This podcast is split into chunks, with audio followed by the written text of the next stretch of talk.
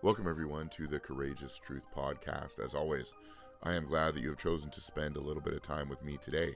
What I want to make very clear is the book of Revelation is a prophetic book. There is a lot of mystery that has yet to be uncovered or lived out in the real world. So it's important that you note that yes, I am giving my best biblical interpretation based upon what I have studied and a life of pursuing truth in God's word, but at the same time, God is sovereign. I am not. He wrote the word. I did not. So I am doing my best to interpret what I have uncovered and what I believe. I also want to note I do reference the book of Revelation as Revelations. That is an accident. I know that the book is called Revelation, but if you hear me say that throughout the course of this sermon, uh, just know that I apologize for that. But anyway, I hope you enjoy this. I hope it is helpful to you. God bless you and enjoy this episode, part two. Uh, Revelations chapter 13. We'll get into this and we'll wrap up here. Uh, it's a lot of information, but I think it is very interesting uh, to go through. Now, Revelations chapter 13. I'll read this, and this is again just a bunch of imagery and a bunch of depth, but I think it's I'm fascinated by it. I'm fascinated. Like this book has been fascinating to me. Anyway, and I saw a beast rising out of the sea with ten horns and seven heads and ten diadems and blasphemous names on his head. And the beast that I saw was like a leopard, its feet was like a bear's, and its mouth was like a lion's. And to it the dragon gave his power and his throne and great authority. One of his heads seemed to have a mortal wound, but its mortal wound was healed, and the whole earth marveled as they followed the beast. And they worshiped the dragon, for he had given his authority to the beast. And they worshiped the beast, saying, Who is like the beast, and who can fight against it? And the beast was given a mouth uttering haughty and blasphemous words, and it was allowed to exercise authority for 42 months. And it opened its mouth to utter blasphemies against God, blaspheming his name, his dwelling, that is, those who dwell in heaven. Also, it was allowed to make war on the saints and to conquer them. And authority was given to it over every tribe and people and language and nation, and all who dwell on the earth will worship it, everyone whose name was not written before the foundation of the world in the book of life for the Lamb who was slain. This thing is a troublemaker for show. If anyone has an ear, let him hear. If anyone is to be taken captive, to captivity he goes. If anyone is to be slain with the sword, with the sword he must be slain. Here is a call for the endurance and the faith of the saints. And I just want to camp on that. Like you see this this nasty beast coming out, there all this evil symbolism, and then this call that John scribes down is saying, look, by the way, if you're because uh, there will be people getting saved in the tribulation period. Like we know that because of God's mercy. And he's saying, he's writing this down as a message to those saints, and really to any saint going through hard times, persecution, whatever, saying, if anyone is to be taken captive, it's going to happen. Like, there are people, Christian brothers and sisters, being executed. Mm-hmm. Not in America, but in other parts of the world. And he's calling for the endurance of the saints. In other words, stick with it. There's something better on the other side. Don't, don't deny your faith because you're afraid of the sword or you're afraid of being captive. Like this, this echoes throughout all the generations of believers. You read this in, in a part of Africa or wherever, you're going to have a whole different meaning than in America. You know what I mean? And then I saw another beast rising out of the earth. It had two horns like a lamb, and it spoke like a dragon. It exercises all the authority of the first beast in its presence and makes the earth and its inhabitants worship the first beast, whose mortal wound was healed.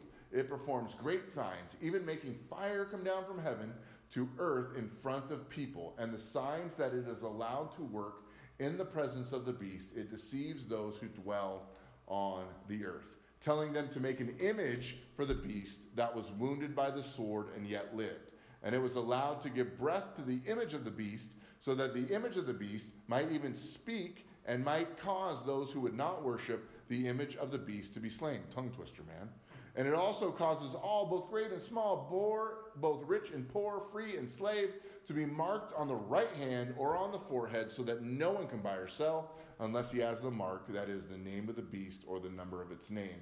This calls for wisdom. Let the one who has understanding calculate the number of the beast for it is the number of a man, and his number is 666. Again, an easy chapter to decipher.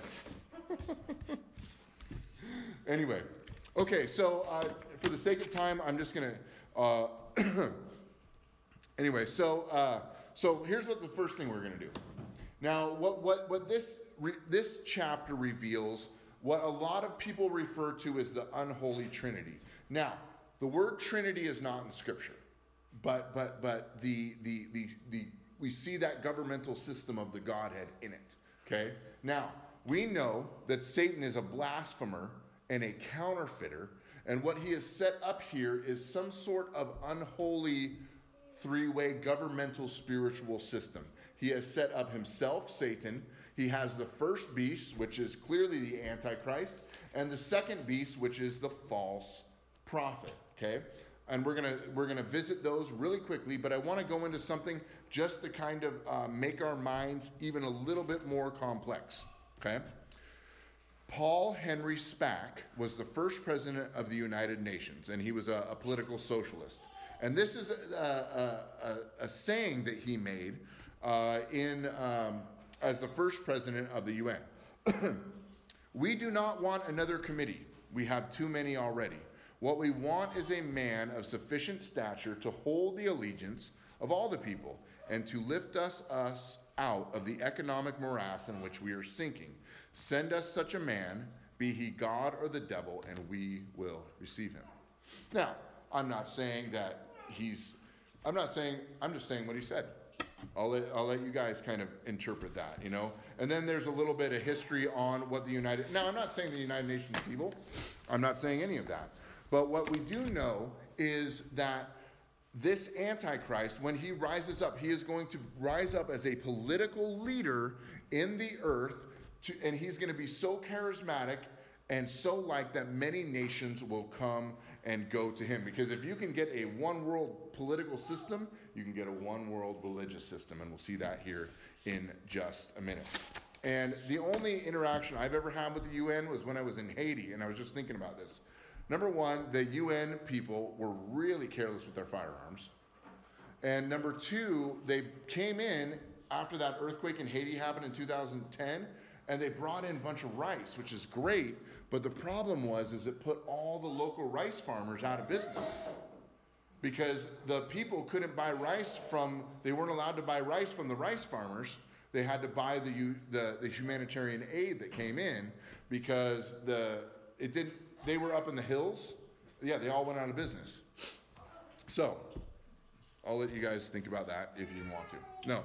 So, first, let's meet the Antichrist, okay?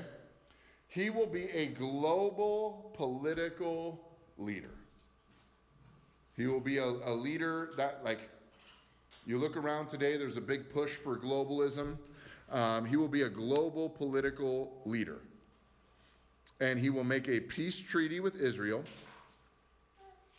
And we know that after that, and we've talked about it a few times, after he breaks that peace treaty with Israel, uh, he will commit what is known as the abomination of desolation. And Jesus talks about this in Matthew 24. and there's a few different times in history that people think that this abomination of desolation has happened. Uh, in 186 BC, uh, one of the rulers uh, there set up the altar of Zeus in the Jerusalem temple and declared swine and other unclean animals fit to be uh, sacrificed in the temple. This is before Jesus came, before the vision. Uh, Peter had that vision. Uh, a lot of people think it's that. I, I happen to believe personally, and, and you can, can consider whatever you would like, that the abomination of desolation will be when the Antichrist sets himself up and declares himself God in the temple of Jerusalem. And in, I think it was chapter 11, we saw the dimensions of that temple. And I believe that he's going to rise up, he's going to proclaim himself God. He was a political leader, but then he's going to proclaim himself as God. Like we see patterns of, of, of political leaders claiming themselves to be God happened to Satan or happened to Lucifer. And another thing, and I don't, I don't know how to get too deep into it, but uh, it talks about earlier in the chapter that one of his heads had a fatal wound on it. And he was healed, and everyone was in awe of it. So uh, he will experience a resurrection of sorts, most likely a fake one, just as Christ experienced a true one. Remember, Satan is a blasphemer. He wants to make a mockery of, of God, you know, and he wants to see people, uh, he, he wants to say, look, I can rise from the dead, you know, and all this kind of nonsense. The Antichrist will attempt unsuccessfully to occupy or, pra- or hold the three Old Testament offices of the prophet, the priest, and the king, as Jesus Christ will someday do when he returns and sets up his kingdom. Okay? We know, like in the Old Testament, there was always a king like Saul, and he had Samuel, and then there was always a priest, and they were, they were separate roles. But Christ is going to come and, and fulfill that. So, that's a lot too. Not a typical, not a typical church service, but it's all good. It's the Word of God. And then let's take a look and meet the false prophet. Oh, this is going to be nice. Now, the false prophet, you know, he's a, he's he's a, he's the second beast that he sees, but he comes up and they, he sees him come with two horns like a lamb, but he speaks like a dragon. And that reminds me of Matthew 17 or 7:15 where it talks about a wolf in sheep's clothing. It says beware many false prophets come like a wolf but they're in vicious I'm paraphrasing but in vicious uh, sheep's clothing. So this false prophet is going to look gentle but he is going to be vicious. And we know that the, that as we break down verse 11 through uh, verse 16 he's going to promote the antichrist agenda and propaganda. So he is going to draw people towards the Antichrist uh, and towards his supposed deity. And he's going to imitate God's judgments because remember there's judgments coming on the earth. He's going to breathe fire out of his mouth. He's going to do all these amazing signs and wonders. In other words, I believe he's going to say, Look, I'm doing these things. These judgments are coming from God. And he's going to turn people away from turning their heart the opportunity of repentance and he's going to empower the image of the Antichrist. I am not sure what that means. I don't know if it's a statue, I don't know if it's some kind of electronic thing, but there's some kind of image of the Antichrist. Maybe it's a picture in everyone's home that they need to bow down to. You see, like you go to uh, Thailand, you have to have a picture of the king, I think it's Thailand, in your home, in at least certain provinces anyway. Uh, New Horizon goes over there from time to time, and a lot of people over there do. I'm not saying that's what it is, but he's going to put power into it and he's going to kill those who don't worship the image and he is going to call the entire world to a global worship service. So this will be a, a, a religious leader that is going to bring his religion, his spirituality to attempt to intoxicate and deceive the entire world. So, there's a whole lot there. Now, for the last couple chapters, this is easy. And there will be a test on this when we're all done. The mark of the beast. This is an interesting one. Okay? Now, it, here's what it says. I'm going to read that again. I'm going to hit a couple notes, and then we, we can talk about it if you want. Uh, also, and this is verse 16, it causes all, both great and small, poor and rich, slave and free, to be marked on the right hand or the forehead so that he can buy or sell and he cannot buy or sell unless he has the mark that is the name of the beast or the number of its name this calls for wisdom let no one who let the one who has understanding calculate the number of the beast for it is the number of a man and his number is 666 so what do we we, we hear about this mark you know, there's a lot of people, oh, you know, the mark, the mark, the mark. I'm afraid I don't want to accidentally take the mark. Did I take the mark? You know, like when I was a kid, I was scared. You know, did I take the mark? You know, it's not the case at all. Number one, we know about the mark of the beast is this will happen in the future. It's not happening right now. It's not happening on the earth today. It's not around. It, it will be a visible mark. And I always thought that this was interesting in the book of Deuteronomy, the phylacteries, where the, the Jewish people would put the law on their forehead, I always thought that this was just kind of like you, you poking fun at, at that. Satan, you suck. Anyway. Anyway, so it will be a visible mark. Uh, no participation in society or economy without it. Now, we don't know if it's going to be a tattoo. We're not supposed to know. I don't think it really matters. You know, you know, like this isn't something like, I think this is something cool to study and just have like a thought about it. But like to dedicate my life, I'm gonna write, I'm gonna write my thesis on the mark of the beast. I don't, I don't know if that's necessary. Necessary. Right. I always thought it was my social security number. Yeah. Uh, yeah. yeah. Just don't get it tattooed on you. Well, for a lot of reasons, actually. yeah. Yeah, so you can't participate in society or economy without it. So if you don't have this mark, whatever it is, be it uh, a tattoo, be it a brand, be it electronic, be it whatever it is, you're not going to be able to buy and sell. You're going to have to go underground if you're alive, if you want to reject it. Number four, it is a mark that seals eternal allegiance and devotion to the Antichrist. So basically, you're saying, my soul and spirit belongs to you. Now, for believers, we're not going to be here. We don't have to face this. But someone we love might be. Like, I don't know when the rapture is going to happen, but someone's going to have some loved one in here. So, and then 666 is a numerical value to the name of the Antichrist, and I'll get into that in just a minute. Number six is it is a willful choice to receive. You cannot accidentally take it. You will know exactly what you're doing when you take this mark. It's not something you're going to accidentally, you're going to fall asleep on a bus, wake up, I'm marked with a beast, oh no. It's not going to happen. Okay? And I think the most important thing we have to remember through all of the, this is our eyes look for the coming of the Lord, not for the coming of the Antichrist. You know, our eyes are on the Lord. The Lord is calling. What's the Lord calling me to do today? What's what's my assignment? Like we're focused on on our relationship with God. We're focused on becoming better disciples. You know, becoming more holy, uh, uh, understanding more of His Word. But I think if God puts it in here, let's talk about it. So to, to kind of close this out, uh, I want to talk a little bit about this, this system of uh, numbers and letters. It's called the gematria. I believe I'm saying that right. Gem- gematria, maybe? And what it is, in both the Hebrew and the Greek, Greek excuse me, languages, they add numerical values to letters in their alphabet. So, so like certain letters will have certain uh, numerical values. And a lot and, and a lot of people believe that the number 666 there's uh, uh, uh, letter values that translate from that and following this system of lettering and numbering the beast the, the name beast and the name nero caesar add up to 666 i'm not like we know obviously beast is the antichrist nero caesar i believe is, is long gone but they, they added up to 666 according to this but it says in here it's going to take wisdom.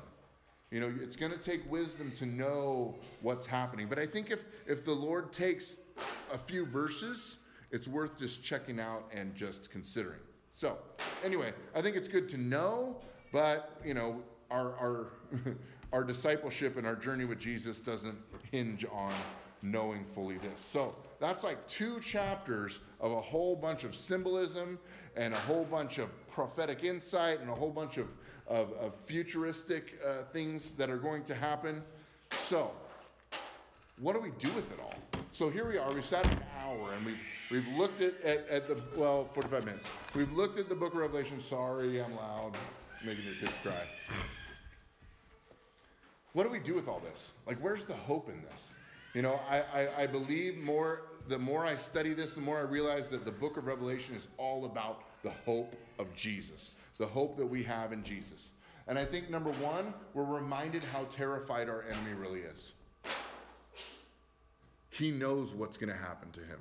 And if you go through this, I mean, he's locked away in, a, in this spiritual place for a thousand years, and then he's defeated. And then when the Battle of Armageddon happens, it's not even a show.